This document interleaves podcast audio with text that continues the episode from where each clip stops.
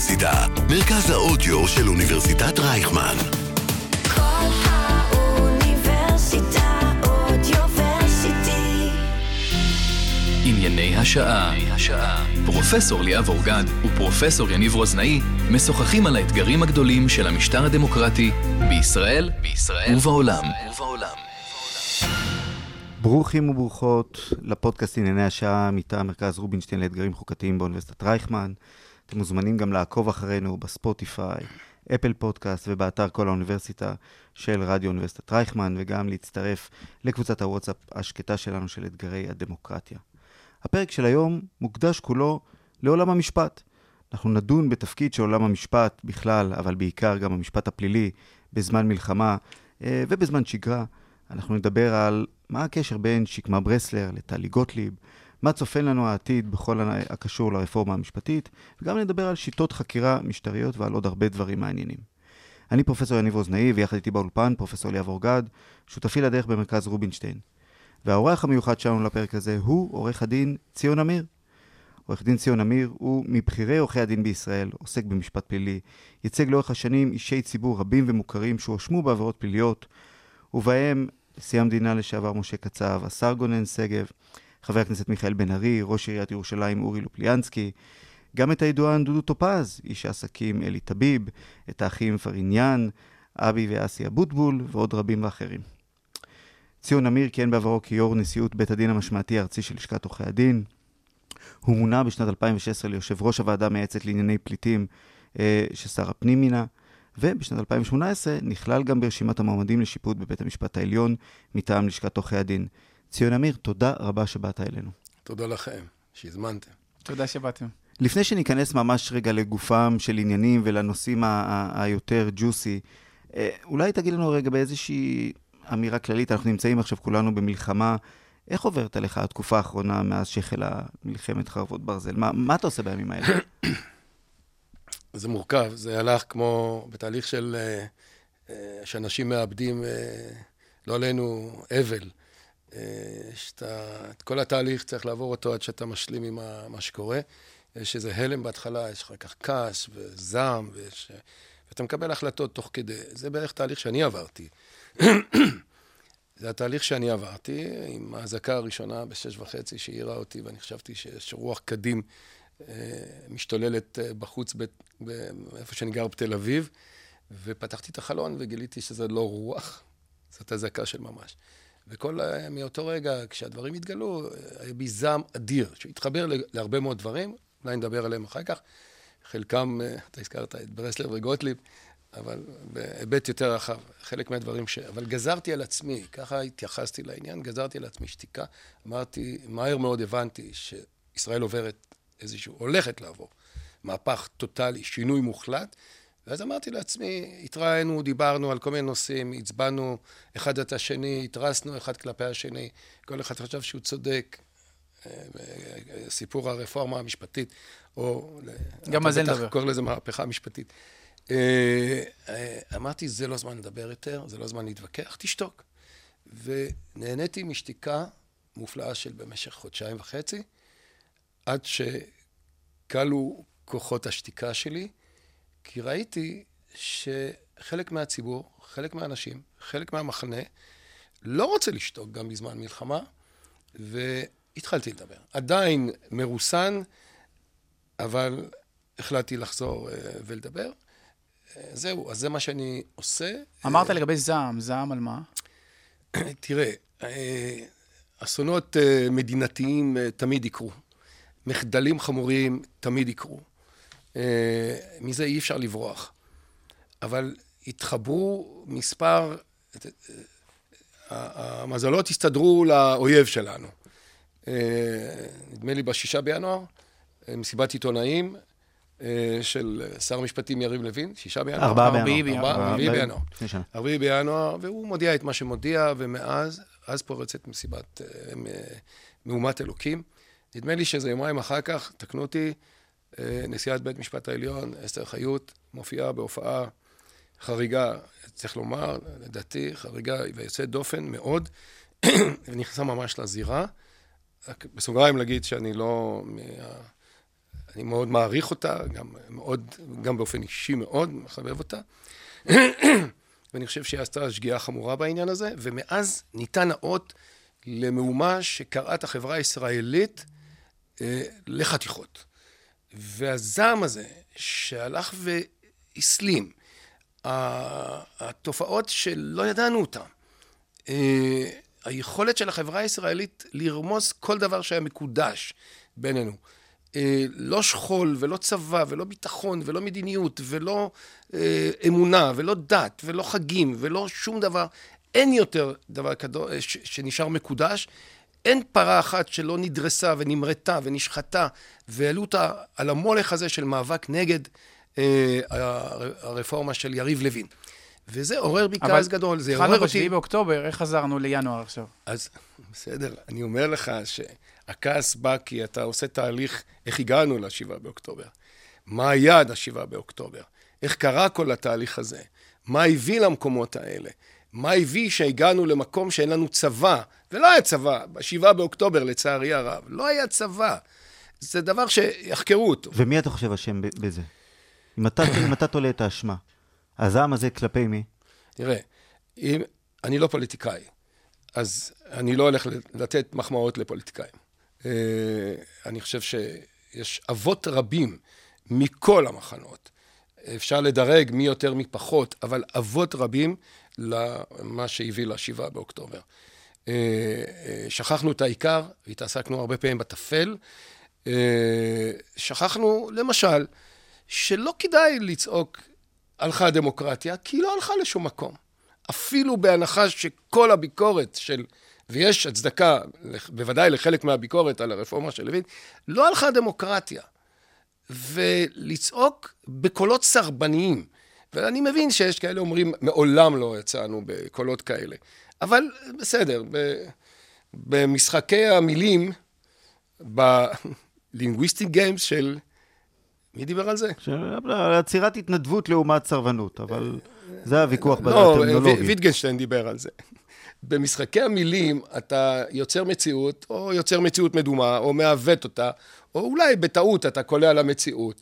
אז אתה יכול להגיד, אני לא סירבתי, זה בסדר גמור, מהבוקר עד הערב. אתה יכול גם להגיד, למשל, שאני רק הדהדתי משהו שאמרו אחרים.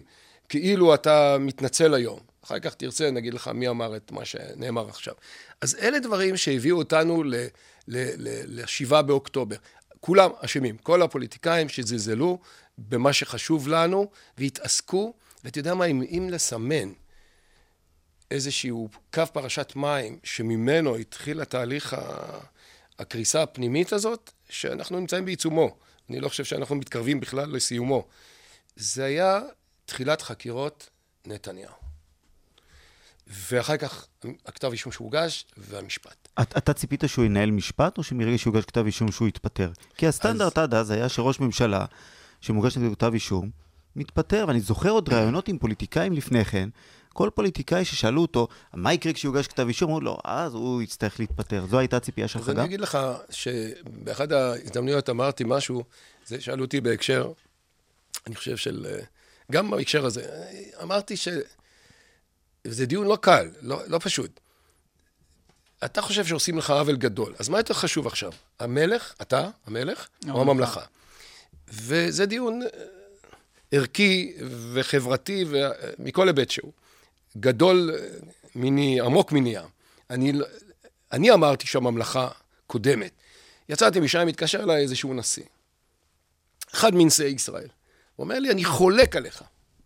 בכעס, הוא הטיח יד, אני ראיתי את ההתכה שלו דרך הטלפון. ב... הוא אומר, אני כועס עליך.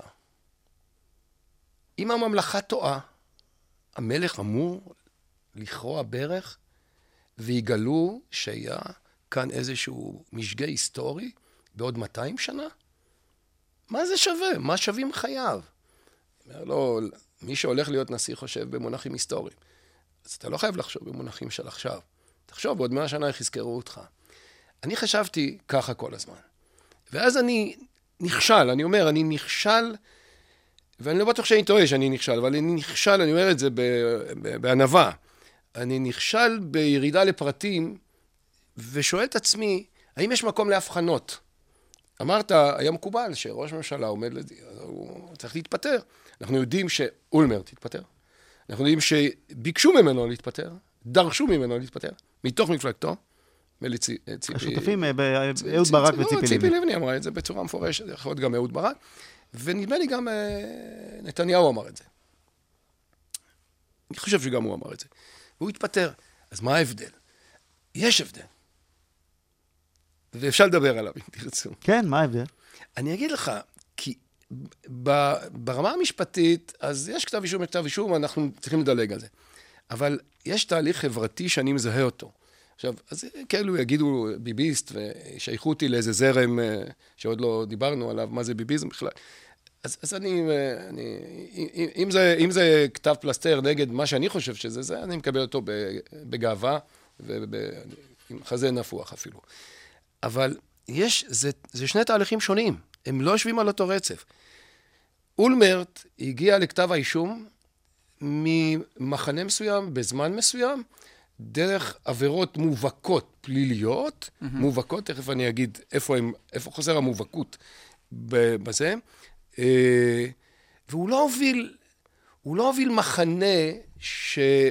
תראה, החברה הישראלית, אנחנו לא יכולים להתכחש לזה, החברה הישראלית קרועה מאז, מאז היווסדה, בין, בין מזרחים לאשכנזים, בין ימין לשמאל, דתיים ולא יודע מה, ערבים.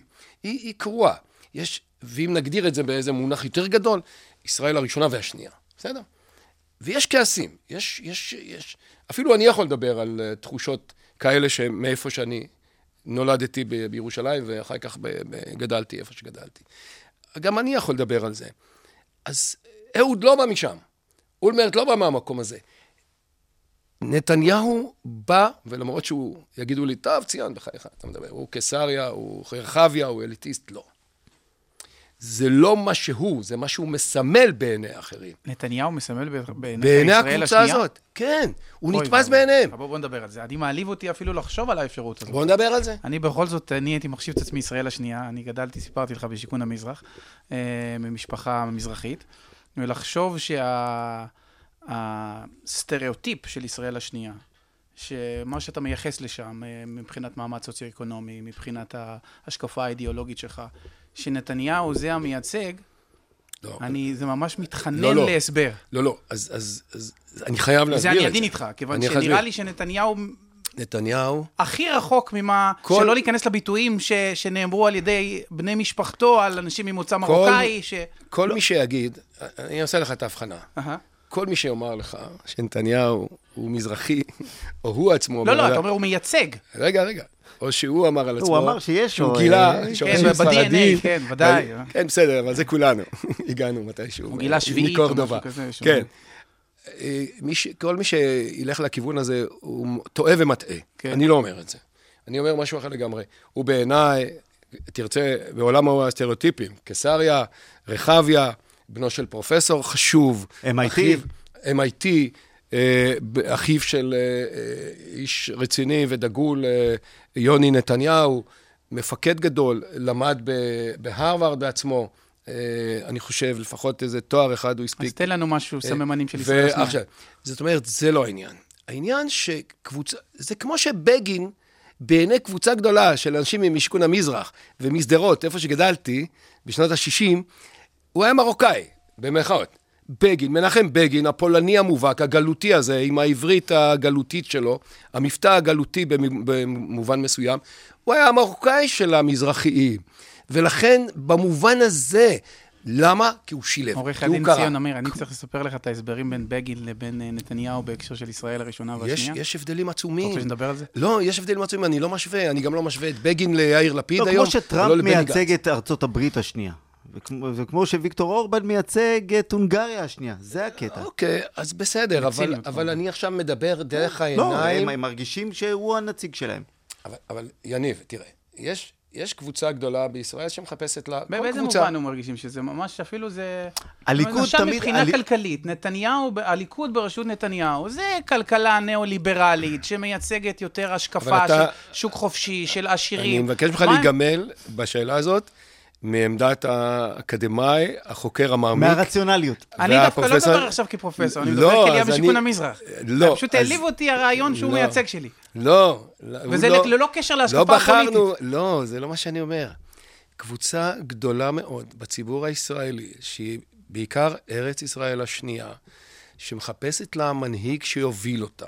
צר לי, הייתי מעדיף שיבחרו, נגיד, אה, טוב, לא נבחר שמות עכשיו, לא להסתכסך עם, עם חלק מהמנהיגות של, ה, של הליכוד ו- ומחנה הימין, אבל ש, שהוא מייצג אותם כמי ששומר על האינטרסים שנתפסים בעיניהם, שראויים להגנה וכולי וכולי. זה העניין. וכשמגישים כתב אישום, מה זה אז האינטרסים השאלה... האלה? מה זה תכף אני אגיד האלה? על זה מילה, רק להשלים את זה. כשמגישים כתב אישום נגד אדם כזה, זה... אה, זה, אתה קורא תיגר על המחנה הזה, במובן הזה, אתה רוצה להפיל לא את נתניהו, האיש, אתה מפיל את המחנה. אתה רוצה להחליף את השלטון בכל מחיר. אז רגע, זה- אז אני חייב לשאול פה, רגע, אז כש... אז כש... אז כש...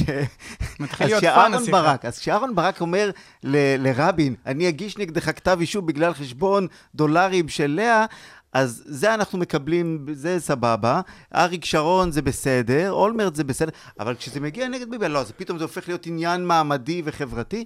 מה, לה- להפיל את רבין, כשאנחנו מדברים עכשיו... לא, לא, רגע, שנייה, כאן אני עם ציון אמיר. אתה לא, אתה יכול להבין את הרעיון או את התחושה של קבוצות מסוימות בחברה הישראלית, שראו את עצמן לאורך השנים, מבחינה היסטורית, כמודרות מהאליטה המשפטית, של הפרקליטות. של בתי המשפט, כן. והשאלה שלי, ופה אנחנו לא, חלוקים, היא השאלה מה הגענו- הקשר לנתניהו? מה הוא לא- הקשר לנתניהו? ואני מוסיף, מה הקשר לשאלה לגבי קבלת אח- אחריות? האם אתה מתפטר מכהונה כראש ממשלה? אני, אני ש- עוד משפט וחצי מגיע לזה. אז, אז מה עשו? מה, איפה הטעות? אתה שואל, דיברנו על מתי התחיל הקרע הזה שהגיע, בסוף הביא אותנו לשבעה באוקטובר.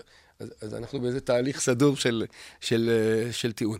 אני אומר, כשאתה מגיש כתב אישום, כדאי שתלך עם... כשאתה בא לבית משפט, כדאי שתבוא, ככל שהאישיות שעומדת לדין אה, בכירה יותר, עוצמתית יותר, חזקה יותר, כדאי שתבוא עם, אה, עם, עם עבירה רצינית, מאוד. עכשיו, יגידו, מה אנחנו, אתה מזלזל לי בהפרת אמונים, או במתן שוחד, או בקבלת שוחד? לא, אני לא מזלזל בשום דבר. אבל תבוא עם משהו.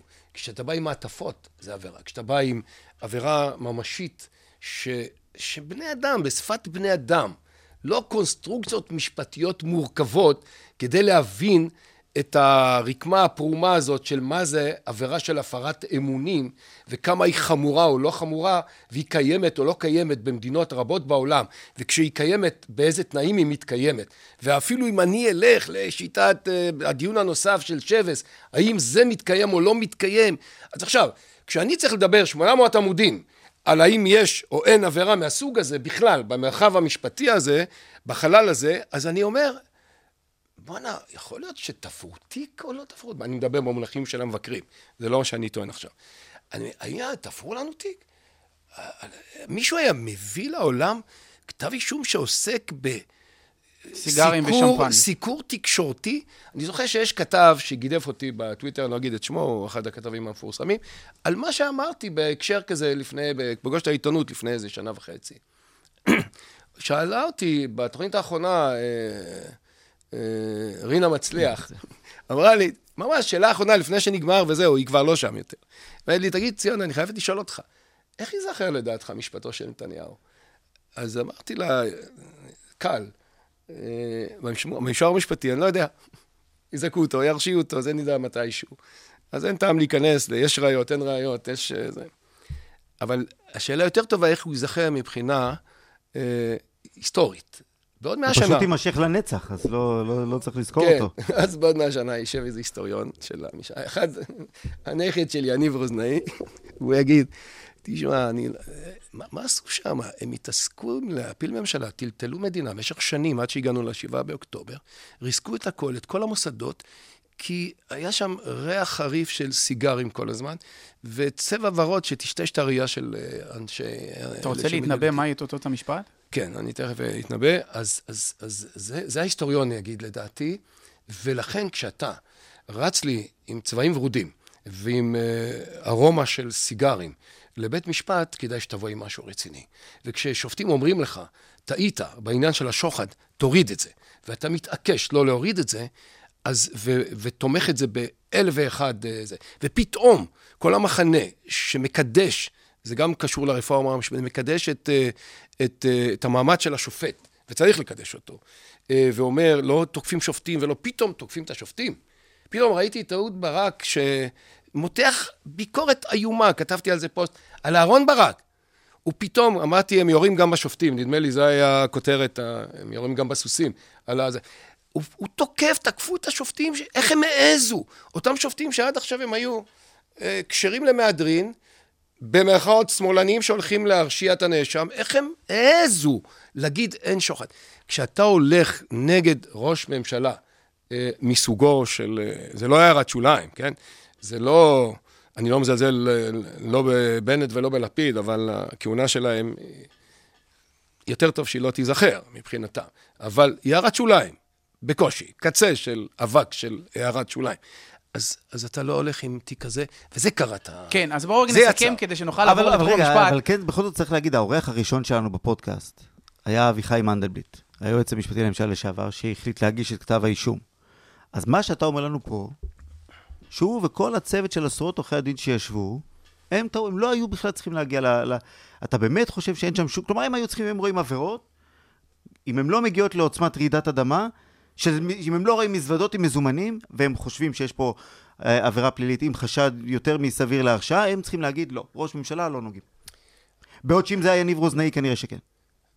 אני חושב שאם זה היה יניב רוז... לא יניב, יניב אישיות ציבורית, אבל אם זה אדם... אדם פרטי. אדם פרטי, אלמוני, אה, אני לא חושב שמישהו היה מגיע לכתב אישום על, אה, על אה, פקיד ציבור... ש- סיקור תקשורתי כשוחד, וסיגרים אתה חושב, אגב, שמקבלים. אני בהקשר הזה אני חושב שאם היה רגולטור, לצורך העניין, שהיה עושה את אותם דברים, הוא היה מועמד לדין אני. לא בטוח. אני לא רגולטור אני חייב לומר לך. שבתפיסות לא שלי, בטוח. אני זוכר שאני הייתי סטודנט בפעם הראשונה, בתקופה הראשונה של נתניהו, בכהונה הראשונה שלו, ואני זוכר, אז היה את פרשת חוק המתנות שהעלו, ואני חושב שלפחות האנשים פרשת שבסייקל המדי. שלי, אה, זה עוד היה לפני המדיה, היה את חוק המתנות, שהוא קיבל מתנות בניגוד לחוק המתנות, והיה שאלה אם להעמיד אותו לדין, חוק שלא נעשה בו עד אז אותו שימוש, לא נאכף עד אז, כי בכל זאת גם היו ראשי ממשלה שלפני כן קיבלו מתנות.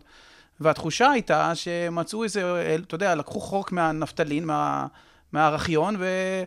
ואמרו, נכון, זה לא נאכף, ונכון, אתה יכול לעשות את זה, כי זה שזה לא נאכף, זה לא אומר שזה צריך, לא צריך לאכוף בעתיד, והכילו את זה, או לפחות זאת הייתה המטרה על נתניהו. וזו הייתה תחושה מאוד, שוב, זה יכול להיות נכון, לא נכון, אנחנו משפטנים, אפשר לדבר משפט, אבל התחושה הייתה, והתחלנו מתחושות, שזה היה, אתה יודע, שסימנו קודם מטרה. ואת זה אתה לא יכול להבין? לא, לא, אני, אני יכול להבין, אני רוצה גם להגיד, אם אנחנו ברגע של אחדות, אני חושב שכולנו פה נסכים... אנחנו לא ברגע של אחדות, אני עדיין לא, בזה ת- שהוא לא מייצג את ישראל השנייה. אם אנחנו מנסים ל- ל- ל- אל להגיע תיצור לאחדות, אחדות איפה שיהיה. אני חושב שכולנו נסכים שהעבירה של הפרת אמונים חייבת להיות מתוקנת וחייבת להיות מדויקת יותר. לא ייתכן שהעבירה... אני מצביע פלילית. לאחדות. כלומר, מהבחינה הזאת אני חושב שיש הסכמה, וזה לא, אפילו, אני יודע מה, פרופסור מוטה קרמניצר הציע אמנון שינויים. רובינשטיין, פרופסור אמנון אמנון, רובינשטיין. אמנון שלנו הציע, נכון, אבל יש הבדל בין זה לבין לבטל אותה לגמרי. לא צריך לבטל, לא, צריך להדק. ולדייק ולהגדיר בצורה מאוד מאוד מדויקת, שאתה בתחילת הדרך יודע שאתה הולך לעבור עבירה, ולא בסוף הדרך נדע אם עברת עבירה. כן. זה שני... אז כדי. בואו נעבור למשפט, אבל כדי ליצור, אנחנו באווירת אחדות, אז נמשיך את האחדות, אז אני, אה, לפחות נסכים על הסיכום הבא, אני מקווה. שאני חושב שה... ה- שנתניהו, ההתקפה, מה שאתה אומר על נתניהו, גם הגשת כתב אישום וכדומה, נתפסה על ידי אותם ציבורים, ישראל השנייה, לא משנה איך כי אתה רוצה לקרוא הכרזת להם. מלחמה עליו. כן, אבל זה לא אומר בהכרח, ופה אני, זה האי-הסכמה, שאני מקווה שניצור הסכמה, שהוא מייצג את, אה, את, אותה, הוא את לא, אותה קבוצה. הוא לא דמות המייצגת. ההתקפה ה- עליו ה- הייתה פשוט... אתה, אתה מכריז, אני לא חייב להזדהות אה, עם, עם, אה, זאת אומרת, כשתוקפים אותו, אז אני מנטרל בבחינה, אה, בתצפית שלי על האירוע, אני מנטרל את אישיותו של נתניהו. הוא, לא, הוא עכשיו לא מעניין אותי. יכול להיות שהוא איש ערכי, ויכול להיות שהוא מוסרי, ויכול להיות שהוא ממש לא, ויכול להיות שהוא אדם שלילי, ויכול להיות שהוא אדם לא ראוי להיות בכלל מנהיג. אני לא נכנס לשאלה הזאת. הוא עומד שם בפרונט, וציבור מסוים מסתכל עליו, הוא מנהיג אותי. כשאתה תוקף אותו באמצעים אמיתיים בעיניהם, הם יעיפו אותו. גם אותו מחנה. כן, אבל עורך דין ציון... כשהוא נתפס שהאיום הוא איום אה, בעיניהם אה, ריק מתוכן, אז אתה מכניס מלחמה עליי. עכשיו, תראה מה קרה. אבל זה מה שהוא רוצה שאתה תבין. לא. הרי זה כל, הש... כל זה שהוא... אבל- ומפתיע אז, ש... אז, אז פה אתה לוקח אותי. למונח, למונח הגזעני והמתנשא והעלוב של מחנה אחד שקורא לכל מי שחושב כך, קוראים מחנה של ביביסטים. ואני יודע בדיוק מה זה, כי הצגתי מישהו שעשה קריירה מלהגיד צ'חצ'חים, או במבטאו של בגין צ'חצ'חים. אה, הוא עשה מזה קריירה, דודו טופז. דודו טופז, ודאי. כן, הצגתי אותו שנים אחרי שהוא אמר את המשפט הזה, והוא הביא למהפך ולבחירתו מחדש של אה, בגין. אז אני יודע שפעם קראו לזה צ'חצ'חים, והפעם קוראים לזה ביביזם. אז אני לא אוהב את זה, ואנחנו אנשים חושבים ומנומקים, ולא נוהים אחרי שום הבל, וגם אם זה נתניהו, ואם יש לי ביקורת, ויש לי ביקורת עליו, ועל נושאים שונים בהתנהלותו, או ב- או במשנתו, או בכל דבר אחר, אז הוא לא נתפס בעיניי המייצג של ארץ ישראל, שיהיה ברור. המייצגים שלי הם אנשים אחרים. אני בא מתרבות אחרת, מעולם אחר, אני יונק מעולם ערכים שונה לחלוטין, לא מאוהב בזה. אני רואה את התהליך החברתי שבגלל המשפט הזה, באמת, אני אומר, איך, אהרן ברק הוא אחד האישים החשובים בישראל כמעט בכל, לא רק בתחום המשפט, כן? הוא ממש הוביל פה את כל מה שהוביל, אה, מיותר להגיד את זה. אה, אה, כשהוא נקטע על איכות המחשבה. מה, כשהוא עושה את הפשרה שהוא אמר כן, שנתניהו... סליחה, כן, בדיוק. אני רואה שאתה עוקב יום אחרי המחשבה. יום אחרי זה... כשהוא. הציע אה, טיעון, לפשרה, אני חושב שהוא היה הולך אפילו יותר רחוק, אבל הוא אדם כל כך חכם, הוא לא אומר את הסוף מיד, הוא הולך, יש לו את הדרך שלו לזה. אפילו העניין של האג, אה, תראה את, ה, את ההנחות עבודה שהביאו אותו ל- להצטרף לשני אה, צווי הביניים. אז כשהוא בא ואומר את זה, מה בעצם הוא רוצה להגיד? אני, אני מפרשן אותו כמובן, מפרש עכשיו מה הוא התכוון. יש תהליך ממאיר, סרטני, שמתחולל ואוכל ממש עד כדי נמק ורקב את החברה הישראלית, זה משפטו של נתניהו. תורידו את זה לעזאזל מסדר היום כמעט בכל מחיר. זו הצעקה שאני שומע. ולמה תורידו את זה? של... כי זה קורע את החברה, כי זה לא יכול אבל להיות. אבל לשיטתך, ציון אמיר, אם הוא חף מפשע ונתפר פה תיק... הוא עוד לא אמר שהוא אה, חושב. לא, לא אני- אמרתי לא, את אני זה. אומר אם, הוא לכן אני לא- אומר אם, לא, אני לא אומר אם. הוא לא, לא, הבטיח אומר אם. להתנבא מתישהו. לא, לא, בסדר, אני אומר אם. האם אין כאן את כל המשקל ואת כל הרציונלים שיש כאן אינטרס ציבורי, בואו נגיע לחקר האמת. אם זה באמת נכון ונתפר פה תיק, למה ללכת להסדר טיעון? אני מנסה להיות רגע דווקא... אגב, אני גם לא חושב שהוא אמר שנתפר תיק. אני לא אמרתי לא לא, את זה. שיש צד שחושב, ש- כן. שתופרים כדי להפיל. ביטאתי עמדות. בדיוק. אני לא, לא עמדה אישית שלי. אני עד עכשיו לא אמרתי שום דבר שהוא עמדה אישית, אלא אם כן אמרתי, כמו שעורכי דין אה, אה, נוהגים אה, לומר. אבל מה הייתה השאלה? לא, השאלה היא, דווקא בגלל שיש פה צד שחושב שהנה, תפרו פה תיקים. זה הזמן להגיע אבל לבירור יניב, האמת. אתה, אה, תראה, אז יש דיון גדול, פילוסופי. האמת זה הערך... תראה, יש האמת משפטית. האם אנחנו לא צריכים... לא, אני רוצה להגיד משהו אחר. לא, לא, לא האמת במובן נתניהו הזה. יום אחרי זה יגיד, מה אתם רוצים? יאללה, אני הסכמתי לזה רק בשביל לגמור את לא, הסיפור לא, הזה. לא, לא, לא, לא זה מה שהייתם, לא האמת במובן הזה. האם יש, האם האמת כערך, כן? לא שאנחנו יודעים שהכל יחסי. גם האמת, אה, איך אמר ישעיהו ליבוביץ', כי התגנבתי להרצאה שלו בגיל 13, אז הוא אמר משפט שאני החלט בזה. אפילו העובדה שאני יושב פה מולך לא אומרת שאתה נמצא פה. יכול להיות שאתה השתקפות, איזה עיוות כימי בראש שלי. אז אני לא יודע מה זה אמת. כשאתה אומר לי, יש חשיבות גדולה לבירור האמת, זה בטוח נכון, תמיד. אם האמת, אתה יודע מה, בעולם המשפט למשל, מוכרת העמדה המשפטית שאומרת, שבא אבא ואומר, אני, אני חושב שהילד הזה הוא לא בני. אני חושב שאשתי זנתה תחתיי, והילד הזה לא שלי. ובית המשפט לא ממהר לשלוח ל... למה? ואפילו מובאות ראיות, או לפחות תחילתן של ראיות ממשיות שמצדיקות את הבדיקה הזאת, אומר, לא, לא, לא, לא. הילד הזה יותר חשוב לי מהאמת. כי אני עלול לזעזע את עולמו של הילד, זה ערך בפני עצמו.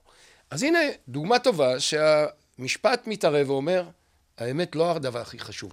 או למשל בעולמה של תורה, ביהדות, שבשביל השלום מותר לשנות. זאת אומרת, מותר לשקר. אז שרידות הממלכה, חוזרים לממלכה, פה שרידות הממלכה חשובה יותר ממה יותר באמת מן קרה. האמת. לא, אבל רגע, בואי נתמקד באמת. אני רוצה רגע להבין את, ה, את התפיסה הזאת. באמת, מרתק אותי מה אתה חושב, ואני שמח שהשיחה הולכת לכיוונים הללו. כן. אנחנו ניהלנו, לפחות הרשימה שלנו בנושאים אחרים, אבל זה נראה לי מאוד מאוד חשוב, כי המשפט הפלילי הוא פה כלי בידי המדינה, וככלי בידי המדינה אנחנו משחקים פה על תחושות חברתיות, וזה נראה לי על נושא מרתק. אבל אני רוצה רגע להבין איך אתה, איך אתה רואה את זה.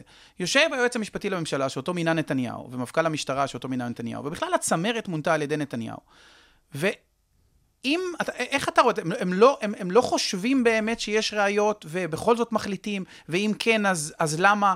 כלומר, יודע, איך זה עובד בפ- בפרקטיקה? אתה, אתה ראית פעם סרט שבאנגלית קראו לו סטאר צ'מבר? לא. לא, אני לא יודע איך קראו לזה עכשיו אני. ממש אה, מתבאס, אתה ראית? לא, לא יודע, זה טוב. 20 שנה אולי יותר, עם מייקל דוגלס כשופט. ושופטים בארצות הברית, אה, נמאס להם מה- שאנשים יוצאים זכאים בגלל טכניקליטי. זאת אומרת, ב- אה, אה, אדם אוקיי. רצח, אנס ילדה בת חמש ורצח אותה, והוא... והכלי לשימוש, האקדח נתפס בלי צו חיפוש חוקי. אז אין ראייה וצריך לזכות ואז אותו. הוא אוכף את הצדק מחוץ לזה, זה זה, עשו נכון? צדק כן, מחוץ כן, לזה. כן, אז אוקיי. הם התכנסו באיזה חדר סודי אחרי פסק הדין המזכה, והם אומרים, מצביעים, כל אחד לפי האמת הפנימית שלו. הוא אשם או זכאי? אשם. אז לקחו רוצח שכיר, והוא היה צריך להרוג את ה... להעניש את ההוא מחוץ למערכת. אוקיי, אז אה, אין, אין, אה, אני לא מייחס למערכת איזו התכנסות אה, חשאית של הבונים החופשיים שם באיזה מרתף אה, בצפון תל אביב. למען הסר ספק, אנחנו לא מציעים את זה כרגע כהצעה ברור. לרפורמה. ברור, והם יושבים ואומרים, אוקיי, אנחנו צריכים להחליף את, ה, אז מה כן? את המשטר, ובואו נ- נתפור תיק. זה לא עובד ככה. אני חושב שאף פעם זה לא עובד ככה. יש הטיות פנימיות ותת-מודעות ותת-הכרתיות, וגם כאלה שמודעות. אבל לא, לא כי אני ממציא ראייה כדי לתפור, לברוא יש מאין. לא. תמיד יש גרעין של אמת. ומתחילה חקירה, ואתה מתחיל להישאב פנימה, ואתה מתחיל להשיג ראיות. ואז מה קורה? תהליך המשפט הוא תהליך נוראי, אני לא יודע... אם, אם, צריך למצוא פטנט יותר טוב להגיע לחקר האמת. אה, אבל הנה, אנחנו רואים, אמרנו שאין אמת. אה, נכון? אז תראה מה קורה במשפט. זו תופעה מרתקת, כן? מדהימה. משפט שנראה סגור לגמרי, נכון? הוא נראה סגור, כי מתנות, לכאורה יש. אפילו לא מוכחשות. קיבלנו, אולי הכמויות משתנות וכל מיני דברים כאלה. אבל יש. למה ניתנו? גם יש הסבר למה ניתנו. חברות, אולי, כן. חברים, קרובים, תמונות מגיל 40 בלוס אנג'לס. והאם הייתה שיחה עם אה, אדון אה, נוני מון? היה גם שיחה. והאם היה איזה סיפורים של אה, הטבות רגולטיביות לבזק, שמזק? הכל קורה, יש איזה, הכל, גרעיני אמת בתוך החמנייה הענקית הזאת אה, צצים לי כל הזמן. אהה. ואז אתה מגיע למשפט. אתה מתחיל לבדוק את מה שעולם המשפט, עם הכלים המשפטיים, הפליליים, הזכויות של חשודים, של נאשמים, ובודקים כל דבר עם כזה טלסקופ של האבל, ואתה רואה כל דבר בכמויות אדירות. ככה אני לא רואה שום חיידק על השולחן. אני רק מסתכל ואני רואה פה עולם שלם רוכש של כל טעות כמעט אפשרית שנעשית במהלך חקירה, במהלך המשפט, מתגלה. איומים על עדים, אה, אה, סחיטות באיומים ממש. אנחנו מדברים על אה, ניר חפץ. ניר חפץ למשל. הדוגמה היא מזעזעת. נכון. כי תחשוב, אה, מה זה יכול... זאת אומרת, מישהו יכול להתאבד שם, ואני יכול להבין למה הוא התאבד. בחשיפה לא, מהסוג לא, הזה. אז- אז זה של ניר חפץ בעיניי זה, לי זה יזכיר את הס- הסרט הסנדק, אם כבר אנחנו בסרטים, בסנדק ברור. מספר 2 יש את הקטע שהם באים לדיון בקונגרס, אתה ראית את הסנדק? אז אה, הוא מביא את אחיו מסיציליה, יושב שם מאחורה. והוא רק היה צריך לראות את אחיו והוא שינה את הוא רק העדות. הסתכל. לגמרי. הוא לא עשה כלום. תכף אני רוצה להגיד לך לשיטות- לגבי שיטות החקירה, אבל רק כדי לסגור את עניין נתניהו. זה אז- יותר מזכיר את מה שקרה אתמול אולי, לא? מה קרה אתמול? עם הגברת נתניהו. לא, מה, היא... או, לא, היא- אה, לא, אה, תשמע, אני לא רוצה מגיעה אישה לשם כדי לאיים לא לאיים, אני אומר, היא באה לשבת שם, אני חושב שזה לגיטימי שיבואו. מה, עולה על דעתך שיהודה שנון ויינשטיין המקסים והנמרץ, בן 80, המתאגרף. לשעבר, בן 80, הוא לא מחכה לשום תפקיד יותר, לא. נכון? וזה לא ישפיע עליו. והוא חבר טוב ואנחנו מכירים אותו, הוא לא, הוא לא מצפה לכלום. נכון, הוא יחשוש מהופעתה של שרה נתניהו. הוא לא יחשוש. הסיבה, כי... אתה ציני או... אמיתי, אני לא חושב שהוא... אז, עכשיו- אז הדוגמה היא לא טובה, אבל אני חושב שזו. הייתה דוגמה לא. אני רוצה רגע לדבר איתך על שיטות החקירה של המשטרה. השבוע פורסם דוח הביניים של ועדה בראשות השופט אה, בדימוס אה, יורם דנצינגר, שעסק בנושא של הודעות שווא. אני קראתי את הדוח, דוח ביניים. בעיניי אחד, ה, אחד ה, הדברים המדאיגים, שאם לא היינו בתקופת מלחמה, היה צריך לזעזע את אמות הסיפים. בגדול, מה שאומרת הוועדה זה שבמדינת ישראל יש שיטות חקירה שמגבירות את הסיכוי להודעות שווא. אנחנו יודעים מכל מיני פרויקטים, כמו פרויקט החפות בארצות הברית, ששם נמצאו אנשים זכאים שנים לאחר מכן בגלל בדיקות ה-DNA, ש-30 אחוז מההודעות של אנשים, ש... 30 אחוז, אנשים אומרים, אני עשיתי, אני ביצעתי, אני רצחתי, אנסתי, גנבתי, שדדתי, הם אמרו את זה, וזה, ולא היה הם, הם לא היו עבריינים בסוף. זאת אומרת שהתופעה קיימת, והוועדה אומרת, בממצאים הביניים שלה, שבישראל השיטות הן מגבירות את הסיכוי. למשל, אין, למדתי את זה משם, אני לא מומחה למשפט פלילי, אין בישראל סנגור במהלך חקירה. אין זכות לסנגור במהלך חקירה, בניגוד לרוב המדינות במערב. בישראל מותר לשקר בכל מיני תחבולות, כולל איומים, אפרופו ניר חפץ, מה שברוב העולם לא מקובל. אותי זה מדאיג, אתה עוסק בזה שנים. איך אתה רואה את זה? יש כמה, כמה הערות. אחת, יש רטוריקה, א', בפסקי הדין, ואתם מכירים את זה היטב, יש רטוריקה, בפסקי הדין יש רטוריקה נפלאה, של אין כמעט זכות שלא מהודקת ונשמרת ב, ו, ונכתבת בפסקי הדין. אוקיי. היישום, תמיד, כשהייתי טוען טענות כאלה בפני בית משפט, אני זוכר, הופעתי פעם בפני השופט אה, אדמונד לוי המנוח, אז, אה, אז אה, ציטטתי כל מיני, מה בית משפט העליון חושב על כל מיני דברים כאלה, של אמצעי חקירה כאלה, אז הוא אומר לי, כן, כן, כן, אבל ציון, תגיד לי, מה היה בסוף הפסק הדין, זיכוי או הרשעה? ככה בציניות דקה. זאת אומרת, יש רטוריקה טובה, וזו הערה ראשונה, והיישום הוא גרוע מאוד. גם הערה שנייה שעברנו כברת דרך, באמת, אבל זה לא רק יישום, אה, ציון, הרעיון, הר- הרעיון של אין זכות לסנגור בחקירה, רגע. זה גם לא הלכה. לא, לא, הלכה, נגיד את זה איסור. משהו. פה, פה אני רק, לפני, ש, לפני שציון אמיר ישיב, אני צריך גם להגיד או לציין לפחות שגדעון סער, כשהוא היה שר המשפטים, הציע תזכיר מטעם אה, הממשלה להצעת חוק יסוד לזכויות במשפט הפלילי, מאוד שבדיוק. תגן, אני חושב שזה סופר חשוב, וחבל שהוא לא הוא עוד לעשות את יעשה את זה לדעתי. אה, זה צריך להיעשות. או עוד אה, דבר, שהם אומרים שהמשטרה, הדיסקט של השוטרים, של החוקרים, זה להשיג הרשעה, ההודעה בכל מחיר. הם ממש מכווינים אותך להודעה, בכל מיני תחבולות ושיטות. לך- אין תיעוד חזותי, לך, בסוף... אני נתקלתי במהלך חיי בעבודה בתופעות חמורות מאוד. דיברת על שקרים שמטעים אה, זה. יש פסק דין אה, ביטר, אה, אם אני זוכר נכון. טוב, אתם לא מתעסקים אנחנו לא בפלילים. מומחים למשפט פלילי אבל, אצלנו. אבל הציגו אה, דוח של אה, מז"פ אה, שקרי. פשוט אה, הדפיסו ככה כדי ל- ל- להוציא הודעה מנאשם בעבירה של התפרצות, ואמרו לו, הנה, טביעות האצבע שלך שם. תראה, המעבדה לזיהוי פלילי אומרת... אז זה מוזכר בדוח, אני לא יודע אם פסק הדין. הזה, טביעות אצבע, כולל הרבה פעמים אומרים לו, ב-DNA יצא שאתה בדיוק, זה, או בדיוק. שמישהו זה אמר זה. שזה אתה. זה זה. אז תקרא את פסק הדין, הם אמרו ככה, מין אה, תורת הבטלות היחסית. הגיע הזמן, אתה יודע, בפסק דין כהן, משנת 1970 אולי, אה, אחד הכהנים, אה, נדמה לי שהשופט חיים כהן כותב את זה שם, הוא אומר, משרבו המקרים שבהם אה, מכלכלת ומקלקלת המשטרה את דר- דרכיה, הגיע הזמן שנתחיל לפסול ראיות. עברו מאז 54 שנים מפסק הדין הזה. אבל בוא לא נאשים רק את המשטרה. אם הייתה הלכה שאומרת, למשל, לא, אני אני מאשים למדתי... את הבית משפט. נכון. שלא פוסל ראיות. אם, למשל, מותר לך לחקור, הוועדה ממליצה לא לחקור יותר, ברצף, יותר מארבע שעות, ולא למנוע גישה לשירותים. עכשיו, אם אתה תמנע ממני שינה וגישה לשירותים ותחקור אותי, אני יודע גם שרצחתי את ארלוזורוב. זה לא עובד. אתה צודק לחלוטין. זה, אז הנה. אז אה, הנה, יש לך אז- פרויקט במכון אז גם- רובינשטיין, אם אתה רוצה להוביל. אני אשמח מאוד. אה, לשקר, לשקר, למשל היה שקר נוראי אחר שפעם עשו בו שימוש.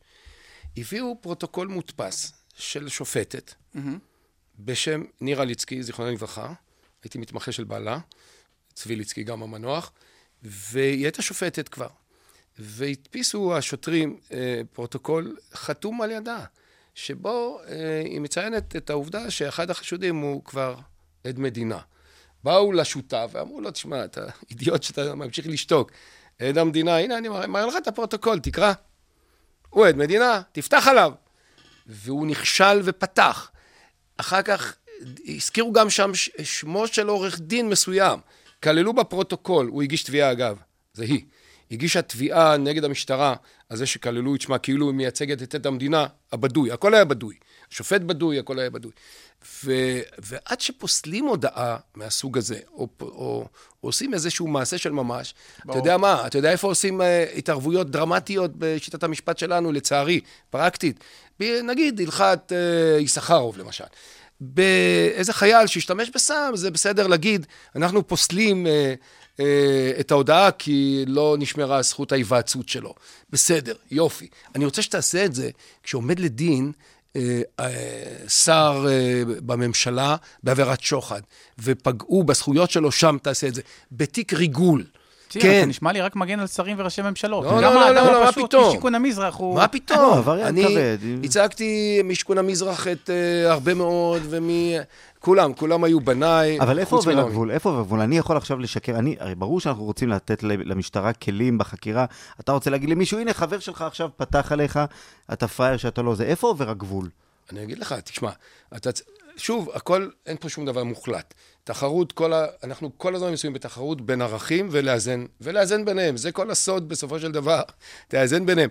אני לא יכול לתת יד חופשית למשטרה בלי סוף, כי אחרת אני אחבר אותך. אין תיק שלא נפענח אותו, בין אם ביצעת את העבירה, בין אם לאו. אני מחבר לך אלקטרודה למקום רגיש, ואחרי חמש דקות אתה מודה, בכל מה שאתה רוצה. אה, אז, אז אה, צריך להיזהר בדברים האלה. דבר אחד. דבר שני, תשכלל את עבודת המשטרה, ת, ת, תכשיר אה, זה. אני לא, או למשל, תרבות המעצרים. אני אומר לך שהרבה מאוד שופטים הם בגדר כמעט, בהליכי מעצר ימים של חקירה, כמעט חותמות גומי. הסיכוי שלך לשחרר אדם. עכשיו, אני, אני, יש לי גם יכולת לצפות, לשחזר 40 שנים של הופעות בהליכים כאלה. ואני תמיד בודק את זה. מה היה בימים, ומה היה כשהוגש כתב האישום, אם הוגש כתב אישום. ואז מה אני מגלה? שרוב המעצרים היו מיותרים. יש להם טענות, הם ממציאים, והם הם, הם פשוט עוצרים אנשים, ואנשים מתים בדרך, ומודים בדרך, והם לא אומרים את הדבר היחידי ש... נראה לי דבר מאוד חשוב. הם לא אומרים את הדבר היחידי שמניע אותם לעצור. יותר קל לחקור אנשים במעצר. אז רגע, רק בהקשר הזה, לפני שאנחנו עוברים משהו אחר, 40 שנות ניסיון, אתה בכל זאת עוסק במשפט הפלילי. אתה חושב שיושבים אנשים בכלא, או היה לך אנשים שאתה הצגת אותם, אתה חושב שיושבים בכלא על הודעות שווא? כן. ש- שיושבים, לא רק הודעות שווא, שהרשעות שווא. לא- הרשעות שווא. הרשעות שווא, כן, ב- אין, אין לי ספק. אתה יודע מה, פה אני נתלה באמת בעץ אה, באילן גבוה, כשאלו את זה את, ה, את פרופסור אהרן ברק ב- באחד הימים, האם אה, הוא חושב שיש אנשים, הוא אומר, בוודאי, יש אנשים שאלו אותו איך, איך הוא חי עם זה, הוא אומר, זה המחיר שדמוקרטיה משלמת. יש טעויות בכל מערכת, זה חלק מהמחיר לעשות החברתי שחברה minimizing משלמת. לטעויות. אתה יודע מה זה? זה קשה להגיד את זה, אבל זאת המציאות. ציון אמיר, האם יש מישהו שלא תייצג? כן. מי? מה שאמרתי ב-86, בריאיון לאורי אבנרי או משהו כזה בעולם הזה.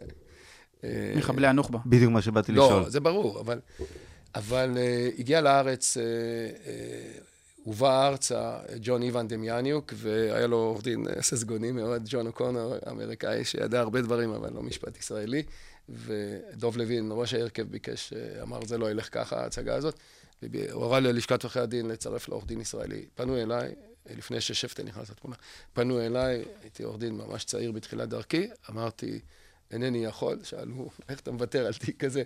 אמרתי, "הש- השמיד את בני עמי, אני לא יכול. זה יש קו שאני לא עובר אותו. אז באמת רציתי להביא את זה לכיוון של מחבלי הנוח'בה. הנוח'בה, כי יש, יש מחבלים פה ב- אצלנו שהם אה, עצורים, ויש התלבטות ודיון איך לפעול נגדם, האם דרך עכשיו המשפט מה זה, יש הפלילי... הצעת חוק לא לשלול כן. מהם, הצעה של- של אה, יושב ראש ועדת יהיה- חוקה, לשלול מהם ייצוג. שלא יהיה להם ייצוג של הסנגוריה, ואולי ללכת דווקא למשהו יותר צבאי. איך אתה רואה את זה? זה, ב- זה, זה, זה מורכב ו- ו- ולא מורכב, כאחד. א', לשלול ייצוג לא הייתי שולל, חד וחלק.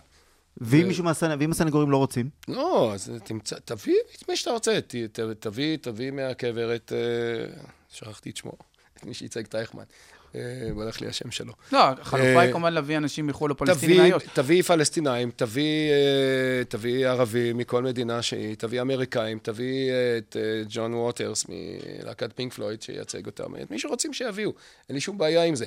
שיביאו וייצגו. לא הייתי, זה, זה יוזמה מחורבנת, סליחה על הביטוי, לוותר על ייצוג. זאת זכות שהיא אולי החשובה ביותר בבירור האמת בתהליך אה, משפטי. אי אפשר לוותר על זה, נקודה. גם לא ל- לנוח'בה. אבל כן הייתי משכלל מנגנון, אי אפשר לנהל את זה כמשפט פלילי רגיל. אנחנו לא יכולים לשחק את המשחק של עיוורון המוחלט הזה, אה, כש... תשמע, אנחנו מדברים על איזונים בין ערכים. אה, ברור שיש ערך וחשיבות גדולה, כל אדם זכאי להגנה, אבל אנחנו לא חייבים להתאבד. הימים הנאיביים האלה, שאני אתאבד על זכותך להגיד את כל מה שאתה רוצה, אני חושב שהם חלפו מן העולם. הגיע הזמן לשנות טיפה דיסקט בעניין הזה. זה נאמר לפני לא 200 שנה, צריך לשנות את זה. אני לא אתאבד על כל מה שאתה עושה. אם אני חושב שמה שאתה עושה זה דבר מזוויע, אני לא הולך להתאבד בשביל הזכות שתגיד את זה או תעשה את זה. אותו דבר כאן.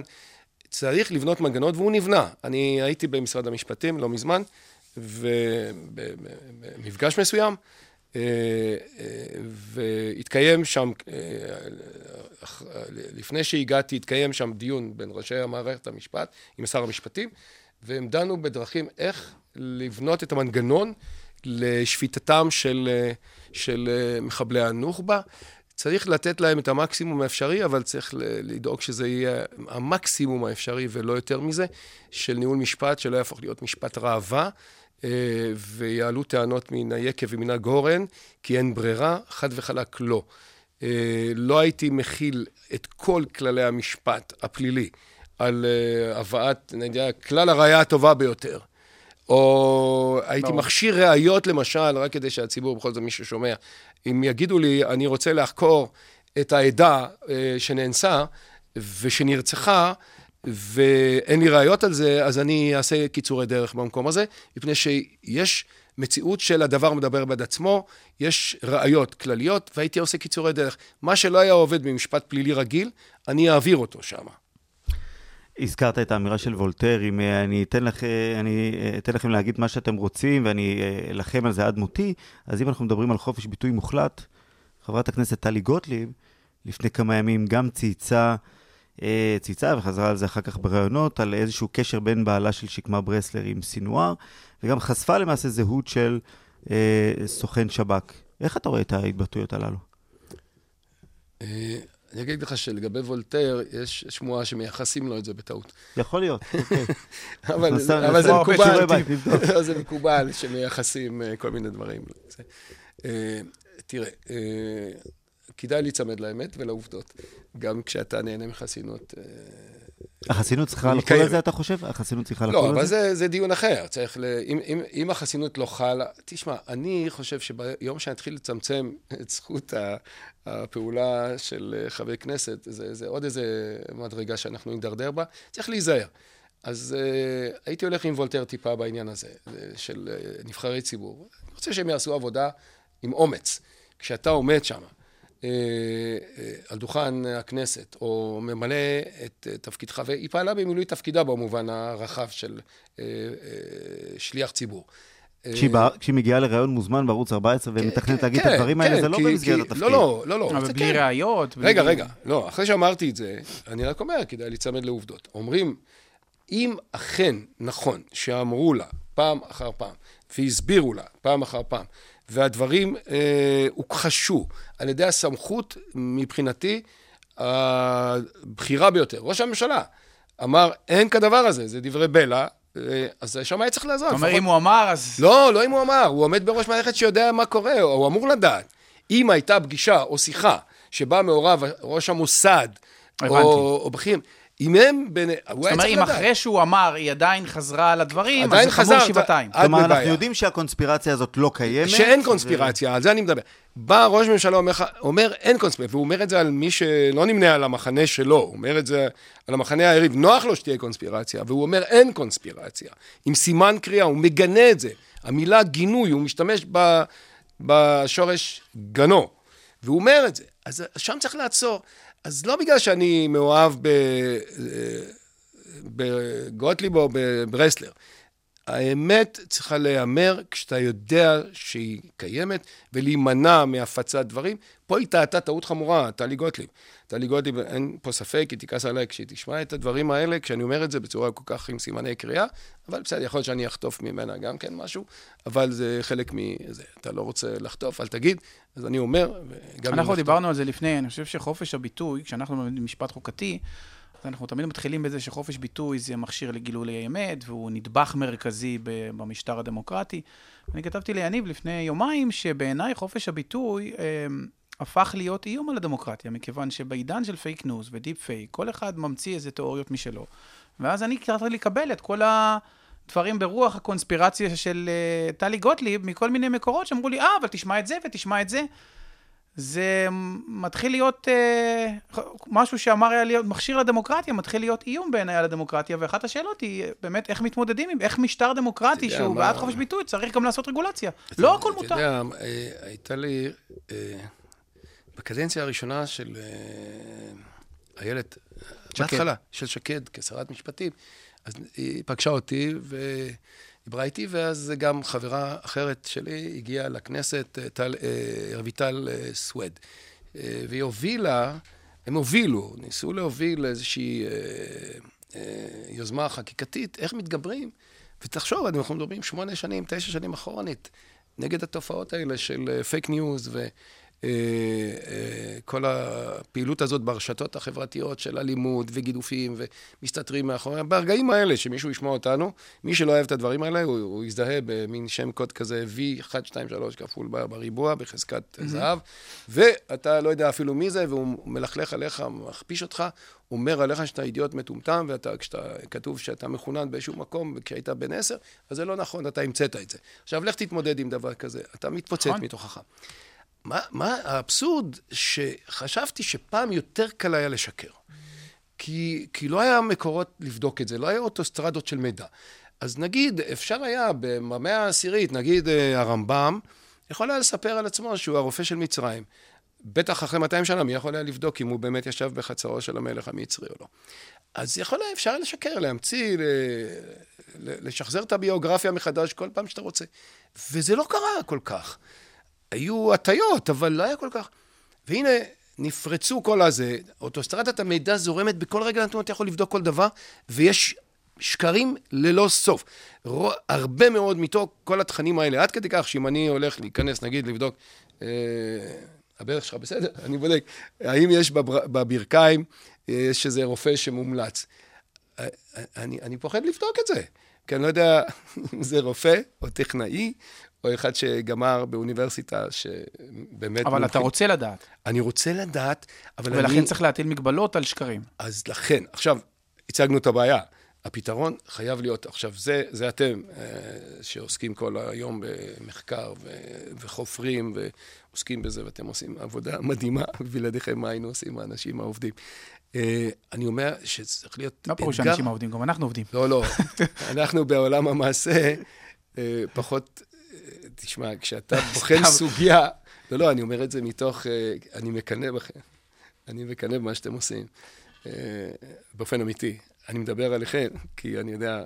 גם, גם בואו, נודה רק באיזה סוגריים קטנים, יש זילות בכל, גם בעולם אקדמיה, אבל אני מעריך מאוד איפה ש... כשמישהו הוא פרופסור ואני יודע מה הוא עשה, אני מעריך את זה מאוד. ונתקלתי בכל מיני תארים שלא בדיוק מצדיקים את אתה מתן. חי בעולמות האלה של הרשת, ברשתות החברתיות? לא, אני ממש לא. אני לא יודע, אין לי מחשב. אני לא יודע לעבוד עם הדברים האלה, אני נאלץ לזכור כמעט כל דבר, כי... מה פירוש, לך- אתה לא עובד על מחשב? לא, אני לא יודע. איפה אתה כותב את ה... לא, אני לא כותב. אתה מכתיב למנהלת לשכה? אני, אני מכתיב אה, דברים, והדבר היחידי, זה הדבר הכי משוכלל שאני יודע לשלוח לך הודעה. ו... אבל היום, אתה יודע, אצלנו היום אתה יכול, אתה פותח, יש אפליקציות, אתה יכול להקריא כשאתה באוטו, אתה תגיד מה שאתה אומר כמו שאתה מדבר, וזה יהיה לך במסמך Word יפה. מי שלא... אה, גם לא אתה רוצה לעשות מחלקת social, הייתה פה שבוע שעבר דורית בייניש, והוא ניסה למכור למחלקת social לבית המשפט העליון. אני- מאיים על עצמי לקחת קורס אה, למחשבים כבר 20 שנה, זה יקרה, אני בטוח. זה יקרה. אם טומי לפיד אמר, פעם הוא סיפר על עצמו שהוא למד אה, באיזשהו גיל מתקדם, איך נכנסים לזה, אז גם אני. עוד טוב. בוא נדבר, חברים, אין לנו. הרבה זמן, ואתה פעם ראשונה, אני רוצה להגיד לך שאני שמח שאתה פה מהמון סיבות. אחת הסיבות זה שפעם ראשונה שיש לנו מרואיין, שחושב שהרפורמה המשפטית, ההפיכה המשטרית, היה בה גם דברים טובים. יואב דותן היה אצלנו. יואב דותן יצא נגד, והוא חשב, בואו לא נדבר, יואב דותן היה בצד של נגד ההפיכה. אבל לא ממש נגד. הוא בוא לא נדבר על יואב, עם בוא נדבר- והרגיש בלי. אז סוף סוף אני שמח, כי יש קונטרה ליניב. אז בוא נדבר על זה קצת. יניב, קשה להתווכח עם יניב. אני מקפל את הנייר. אז בוא, בוא, בוא נעשה קצת אה, ככה, הפעם שיניב יהיה בצד בוא נרגיז המתגונן. אותו. בוא, בוא נרגיז יאללה. אותו עד כמה אני שצריך. יכול להתחיל? עכשיו, בוא, אני רוצה רגע לשאול אותך, אה, ונתחיל אולי מזה, בסוף, גם אם אתה תמכת בדברים, מ... הפוך, כמו אומרים, מאז יצא מתוק, ממתוק יצא אז. בסוף, שר המשפטים מביא אותנו למצב שהתזה ש... שיניב רוזנאי אה, אה, מזוהה איתה יותר מהכל, של התיקון החוקתי... הביסה, הביסה את הצד מה זה הביסה? היום גם אי אפשר לשנות את זה, כי היום, היום יש עקרונות שהם מעל החוקה, שהם גם נצחיים, ואותם אי אפשר לשנות, וגם אם תשנה את החוקה ותגיד שאין כאלה עקרונות, זה עדיין ייפסל. זאת אומרת, יריב לוין השיג את כל מה שהחלום ה... ב... אני... סטריאוטיפי רגע, שהשמאל הקיצוני לא חלם להשיג. שפתאום חוקה לישראל היא רלוונטית, והיועצת המשפטית היא גיבורת המדינה, והפרופסור למשפטים הם הכי חשובים, וכדומה וכדומה וכדומה, ובסוף אתה יכול להבין למה יריב לוין הרס את העסק? וואו, איזה סיפור. זה, זה טרגדיה איומה ל, ל, להרבה מאוד דברים, מה שקרה.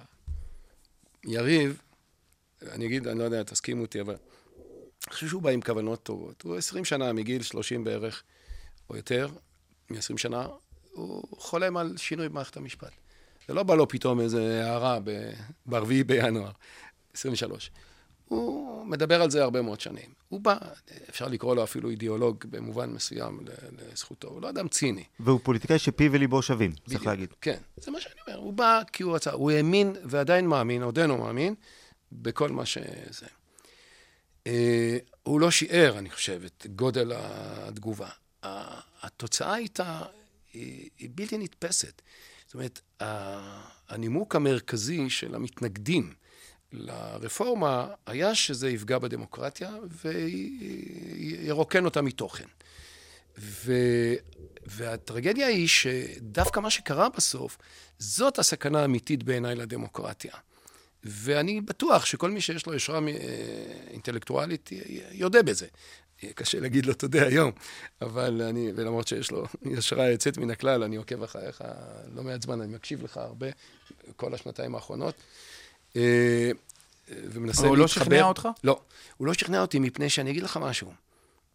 ברגע שהפכת את הפירמידה על פיה, אז זעזעת את הדמוקרטיה באופן אמיתי. מי, מהו מבנה של משטר דמוקרטי? זה, זה כל הוויכוח הגדול. מי אמור להגיד את המילה האחרונה? זה הוויכוח הגדול.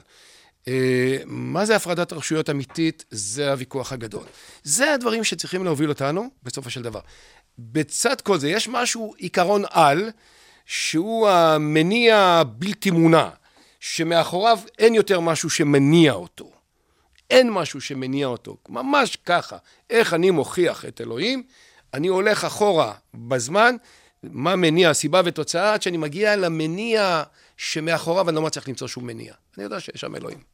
זו הסיבה. ככה הגענו להכרה שיש אלוהים פילוסופי. בסדר? Mm-hmm.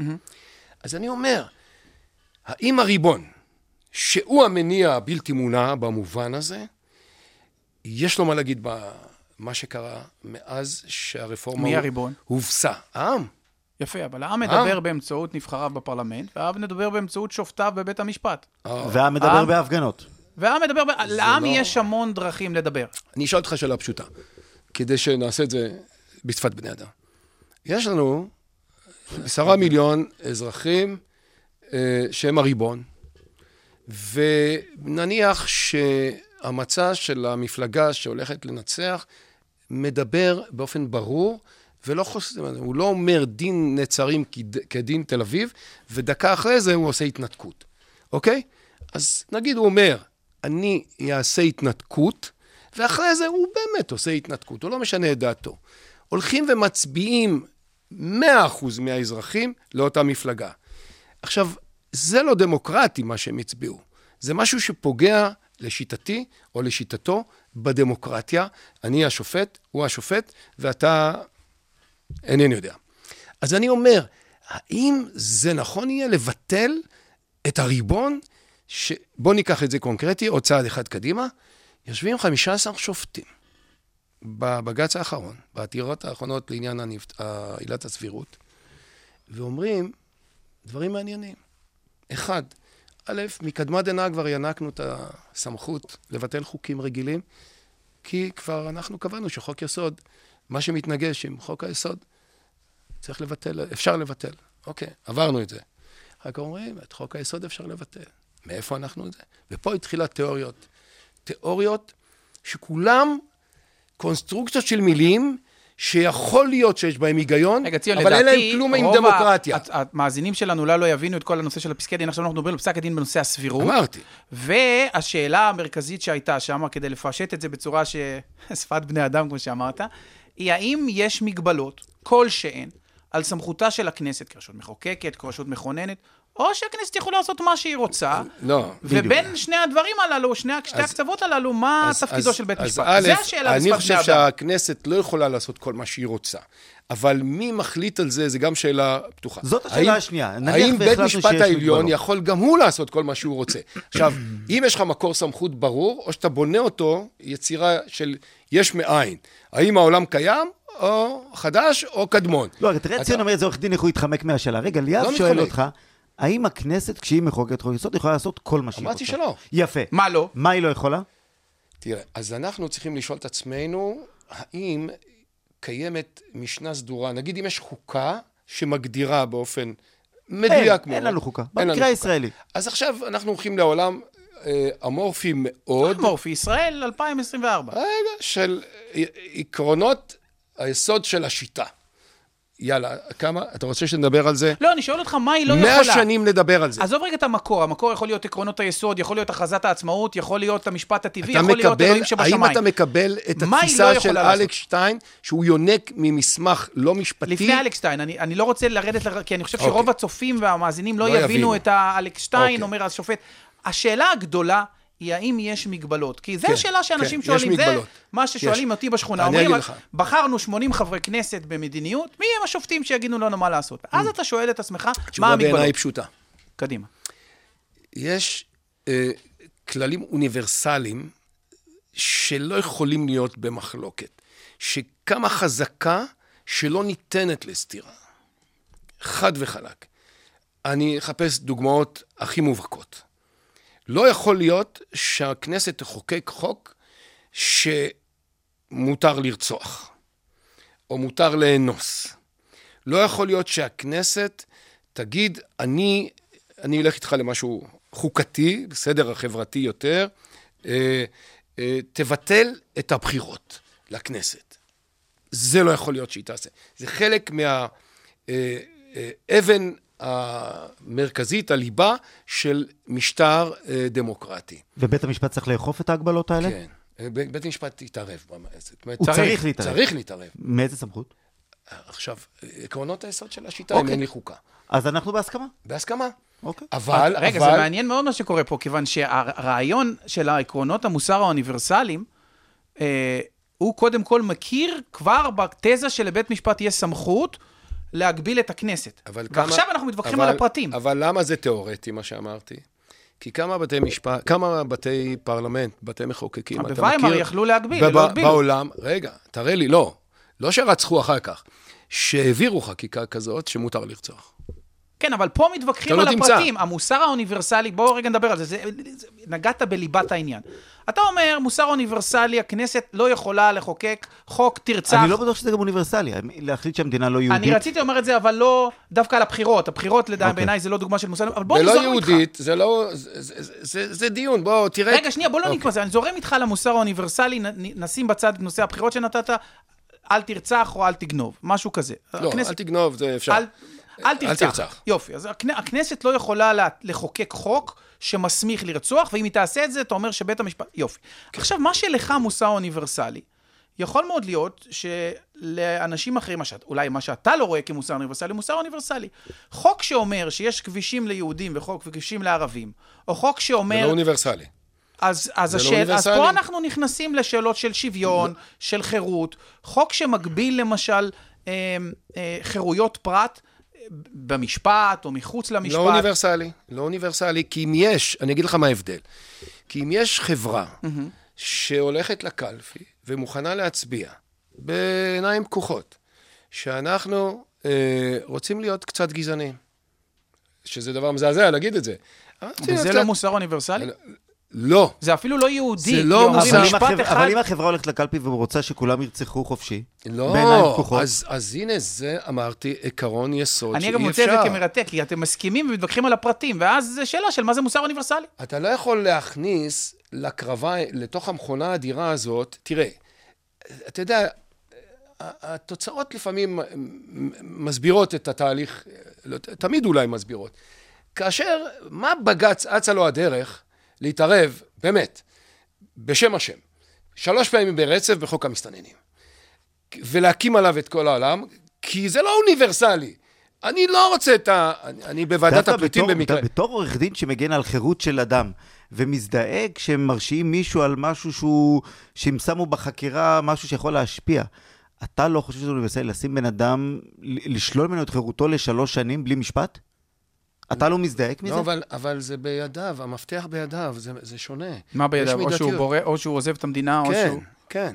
או שהוא עוזב, או שזה או שהוא עוזב. שירצחו אותו במדינה? שממנו הוא בא, עזוב רגע, שלוש שהוא נשאר בכלא. שלוש שנים זה הרבה, הורידו את זה ל-18 חודש, אמרו זה הרבה, פוגלמן שלח אותם עד ל-12 חודש, וגם זה לא הלך, ואחר כך עשו חוק הפיקדון, ושזה ממש מידתי, זה הכסף שלך.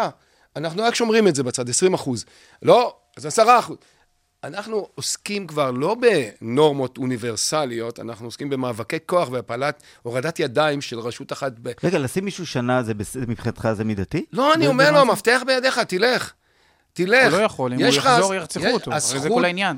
תראה, הזכות שלך לא להיפגע כמהגר או כמבקש מקלט, אבל הזכות של המדינה להתגונן מפני ההגירה הלא חוקית, מפני התופעות החמורות שיכולות להיגרם. ואם לישראל יש איזו ייחודיות בנושא הזה, אז כדאי גם את השיקולים האלה לקחת בחשבון, כי אנחנו לא אוסטרליה ולא קנדה ולא ולא ולא ולא ולא. אז גם את זה צריך לקחת, ויש איום דמוגרפי, שכל הדברים האלה צריכים להישקל, ואנחנו שוקלים אותם. הזכרתם קודם את העניין של הוועדה לפל... המייעצת לפליטים, אז אני עדיין נמצא שם ותורם את אה, תרומתי אתה- אתה עדיין בתפקיד שם. כן, כן, כן, אה, אני אוקיי. עדיין שם ונותן. אז אני רוצה להגיד שאתה ישראל חייב... בודקת עכשיו את בקשות הפליטות? בטח, מה זאת אומרת? אני לא, כל כי הזמן, אני בהתחלה יושב- הייתה, כי בהתחלה הייתה, אתה נכון? לוקח אותו למקום אחר. אני סליחה. פעם בחודש יושב שם. ו- יש לכם נטייה לסטות. אתה לא יודע באיזה רצינות אה, מתייחסים לזה, אבל אני לא רוצה לסטות. אני אומר, אה, מה שאמרת בעיניי זה ליבת העניין. אתה אומר מוסר אוניברסלי, אתה מזמין את בית משפט להתערב. אז השאלה היא מהו מוסר אוניברסלי. נכון. אז כאן מתחילה שאלה מעניינת, שאני חושב שתסכים שיש פרשנויות שונות למה זה מוסר אוניברסלי, וזה גם על בסיס ההנחה שיניב אמר בצדק, האם בכלל קיים דבר כזה מוסר אוניברסלי. זה האוניברסלי זה יותר מערבי. תראה, הגלובל סאוט לא כל כך מסכים שזה אוניברסלי. בתורת אה, הערכים, אה, השאלה אם בכלל יש ערכים, ואם בכלל יש ערכים שהם מועדפים, או בכלל אם יש, מה זה ערך בכלל, יש דיון גדול פילוסופי סביב השאלה הזאת. אפילו בהריגה, אני מסכים, ברצח, בהמתת אדם, יש מקומות, או למשל בגילוי עריות. יש חברות אה, מסוימות שמותר לעשות את זה, ויש חברות אחרות, זה טאבו מוחלט, שזה נתפס כ, כדבר איום ונורא. אז אפילו שם הערך הזה הוא לא מוחלט, אבל אנחנו עדיין רוצים להאמין שתפיסות של בני תרבות, והתרבות הזאת קיימת, בני תרבות, יש דברים ש-it's not done, זה צועק עד לב השמיים, אבל לא מפני שלא להכניס או כן להכניס חמץ ל- לבית חולים בפסח, זה אוניברסלי או לא אוניברסלי. כי אני רוצה לשמור על הפרדת רשויות מסוימת, לא בגלל שבית משפט... הטענה תהיה שחופש מדת הוא גם זכות אוניברסלית. בוודאי, חופש מדת, אז אה, בסדר, אז אה, חופש דת וחופש מדת היא זכות אוניברסלית, ואם כבר אתה נוגע בזה, אז אני לא אתאפק ואני אגיד, אני לא מצליח להבין את אה, אנשים שרוח הליברליות בגרונם, אה, וחופש ודמוקרטיה וחירות וצ'ה גווארה, ולא יודע מה עוד עובר להם בראש בדיזנגוף ביום כיפור, באים ומושכים אה, טלית למישהו שמתפלל שם וצם, ושותים לו בירה מול העיניים, וזה אחד מהדברים המזעזעים, סתם אמרתי את זה. כן, אני רוצה רגע, אתה שר המשפטים, תן לי שלוש רפורמות שאתה עושה במערכת המשפט, נקודתית. ליאב, אני רק אגיד, אנחנו, זה מעולה, אנחנו פה מתואמים על זה, זו הייתה שאלה הבאה. מעולה. אה, כן, אתה אנחנו- רואה? טלפתיה, יפה. זה- אנחנו, ככל שזה- ככל שיש יותר פרקים, לא, אבל הוא לא, אנחנו- אתה יודע, סוף סוף בא מישהו שאמור לתת לך קונטרה, וככה היית מאוד, אה, היית יותר אוזניים ממה שחשבתי. והוא גם היה קצת ציון. הוא יהיה שקט, הוא מנומס. שמעו אותי מספיק, מה אני לא, אני את זה? שומע אותו בזה. שלוש רפורמות במערכת המשפט. אני, אני אגיד לך רק הערה אחת על זה, כי אני לא חושב שאף אדם, לא במערכת, ה... ברשות השופטת ולא ברשות המחוקקת, צריך להיות אה, זה שיש לו את המילה האחרונה, אה, כי זה, זה מתכון אולי לסוג של דיקטטורה. צריך להתקיים איזשהו איזון בין המערכות האלה, ולכן אני אומר, בוודאי שאני לא יכול למנוע מבית משפט. רגע, הרפורמה של יריב הציע הייתה מאוזנת לשיטתך? אני כן- יכול להצביע על כמה דברים שהם, אה, היה לחשוב עליהם. אני יכול לחשוב על זה, למשל, שזה לא יהיה נורא אם יחשבו על אה, שינוי אה, בהרכב הוועדה לבחירת שופטים, למשל. אני יכול לחשוב על זה, אני יכול... היית לתת לך- מוציא את הלשכה? לא מעט, בחד וחלק כן. בוודאי שכן. בוודאי שכן, אני מכיר את הקרביים של הלשכה הזאת. אולי לא- כשתכיר את הקרביים של חברי הכנסת, אולי תרצה להוציא גם אותם. אני מכיר, גם אותם, אבל אני אגיד לך, היא הפכה להיות פוליטית בצורה אה, באמת קשה בעיניי, והם חברים שלי, כל ראשי... מאז שקיבלתי את הרישיון, היה שולי אמנון גולדנברג כראש לשכה, ואחר כך דוד ליבאי, ואחר כך כל היתר, והדור הלך וגדל. במי היית מחליף אותם? הייתי מחזיר... במשפ- במשפטנים, הייתי נציגי מחזיר ציבור או מה? את ראשי הלשכה, אתה מדבר? לא, את הנציגים של אה, את הלשכה. הנציגים שם. אני לא יודע, זה, זה נתון להרבה מחשבות, אבל תראה, כש... אני לא רוצה להיות פרסונלי, אז אני, אני ככה קצת... אה, טיפה- פרסונלי נפסל, אתה יודע, זה בג"ץ אחר. לא, לא רוצה, כן, לא רוצה להיות פרסונלי, כי יש שם אנשים שאני מכיר אותם, מכירים ברור. אותי. ואני לא רוצה לדבר על ראש הלשכה א' לא, לא, מדברים וג'. אה, באופן עקרוני. אבל בא- באופן עקרוני, אה, הם אה, נכשלו, אה, הנציגים האלה של הלשכה נכשלו בהטיות. אה, הם הפכו להיות ממש סחר-מכר בצורה הכי בוטה. גם הפוליטיקאים עושים את זה, וגם... ושופטי העליון היחידים, אני יודע, הם... הם, הם כשפועלים אה, בדבוקה אחת בתוך הזה, אז איפה שיקול הדעת? אז יש לי בעיה עם ועדה שאני יודע איך היא עובדת, ואני רואה את התוצאות שלה, ולא הייתי מרוצה. עד היום אני לא מרוצה. אני אקבל רפורמות במערכת המשפט? כן. שלוש. שלוש. תראה, הייתי קודם כל... לא, אה, אבל יש לך פשוט דברים שמפריעים לך. תראה, הייתי אה, משנה את הרכב הוועדה לבחירת שופטים באופן שיהיה שיקוף, אחד. שיקוף. בג- בגלל כל הסיבות הטובות, הייתי רוצה לראות בבית משפט העליון דמויות... אה, אגב, רק צריך, דיברנו על זה פשוט באקטואליה, ב- בישיבה האחרונה של הוועדה לבחירת שופטים, כך, כך פורסם, אה, הביעו, אה, נדמה לי, אה, חברת הכנסת, כן, לא, נדמה לי שהיא אמרה, אני רוצה שתי שופטות מזרחיות. לשפר את השיקוף. ואז שר המשפטים אמר לה, כן, אבל לא מעניין אותנו כל כך עכשיו ייצוג, זה לא רק העניין מאיפה אתה. שיקוף, זה צריך להיות אנחנו רוצים שיקוף, שיקוף ברור, אידיאולוגי, ברור. אידיאולוגי. אני, אני לא מת על ה... אגב, אה, בסוגריים ככה מהירים, כדי שאני אספיק לענות על השאלה שלך. אני לא מת על ה... אף פעם לא אהבתי את זה כל כך. אני מודה ומתוודה של שופט מרוקאי ש... מול כן, שופט אני לא אוהב את אה, הכיסא תימני. המזרחי, זה נורא. הכיסא הדתי, נכון. הכיסא החרדי, פעם רצו למנות אה, חרדי. יש לי בעיה עם זה, כי אתה, אתה מוריד את הרמה. כי אם אתה הולך על איזה ממוצע, אותו דבר, יש לי ביקורת על הנומרוס קלאוזוס שם בהרווארד, אה, שחורים ואסייתים וזה. יש לי בעיה עם הכיוון הזה. צריך לעשות איזושהי אנחנו אה, איתך. אפשרות. אז יש לי בעיה עם זה. אתה רוצה את המצוינות, אז לך עליה בלי להגדיר. אם, שינוי יש, אבל- אם יש עשרה מרוקאים הכי מוכשרים באותה תקופה, תמנה עשרה. זה בסדר גמור. אז שינוי הוועדה לבחירת שופטים, שינוי הרכב בית עושה- משפט עליון. כן. ועשרה אשכנזים? גם, ודאי, גם אה, זה. לא, לא, זה שיקוף, זה לא... בוודאי. והדבר אבל- השלישי? ו- לא, חכה, רגע, עניין של אה, אה, סמכות בית המשפט, הייתי מקים בית משפט לחוקה. סמכות בית המשפט להתערב בחוקים, חקיקת חוק יסוד החקיקה. זה, זה דבר שהייתי מסדיר אותו, כדי לפתור, עד שתהיה לנו חוקה ביום מן הימים, איך מחוקקים חוק ואיך מבטלים חוק, ומגדר את הסמכויות בין, אה, בין הפרלמנט לבין אה, בית המשפט, סמכותו של בג"ץ. זה הדבר שבעיניי, שיפתור הרבה מאוד מהמתחים הבלתי נסבלים שנמצאים לאורך שנים, והולכים ומחמירים. אני לא רואה שזה הולך לפתרון טוב, לצערי הרב, זה ילך ויחמיר. ההחלטה האחרונה אה, של ההרכב אה, של 15 שופטים, היא, היא לא יצרה פתרון, היא יצרה בעיה. אני מסכים. אבל לא אמרת לי את הדבר השלישי. אני רוצה להגיד לך משהו. אם אני הייתי צריך היום לעשות רפורמה אחת, כן. הייתי עושה רפורמה במשפט הפלילי. וחשבתי, אבל לא, לא פלילי... השלמתי. אה, קדימה. לא השלמתי. כל ה... אה, אה, דיברתי על הרטוריקה, הרטוריקה המדהימה שיש בפסקי הדין. אני הולך, הולך להלביש אותה, שתקרום אה, עור וגידים, והייתי אה, מתערב אה, משהו בחקיקה. בזכויות אה, של חשודים של... אה, של חוק יסוד זכויות במשפט. חוק זכויות במשפט, ולבסס את זה, ולתת כלים אמיתיים של פסילת ראיות. ואתה יודע מה, מעל לזה ת- ירחף המשפט הבא. נמאס לי מהצעת כרטיסים. מ-48 עד היום, בית משפט רק מוציא כרטיס צהוב. אני לא...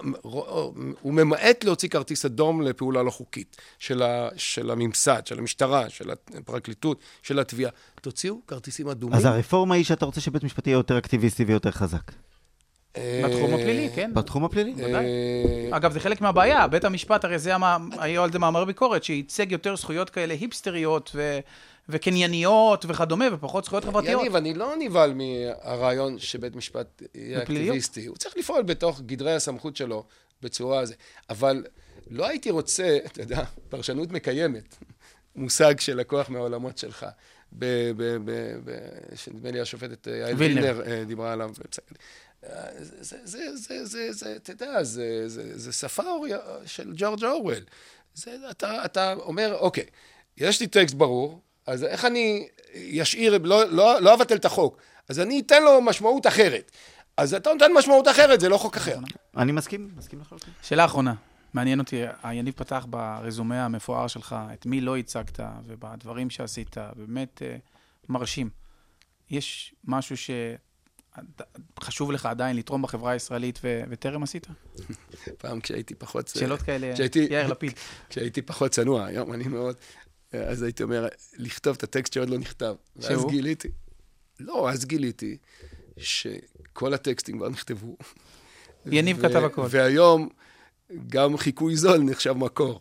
אז uh, אמרתי, טוב, אז זה כבר uh, ויתרנו על זה.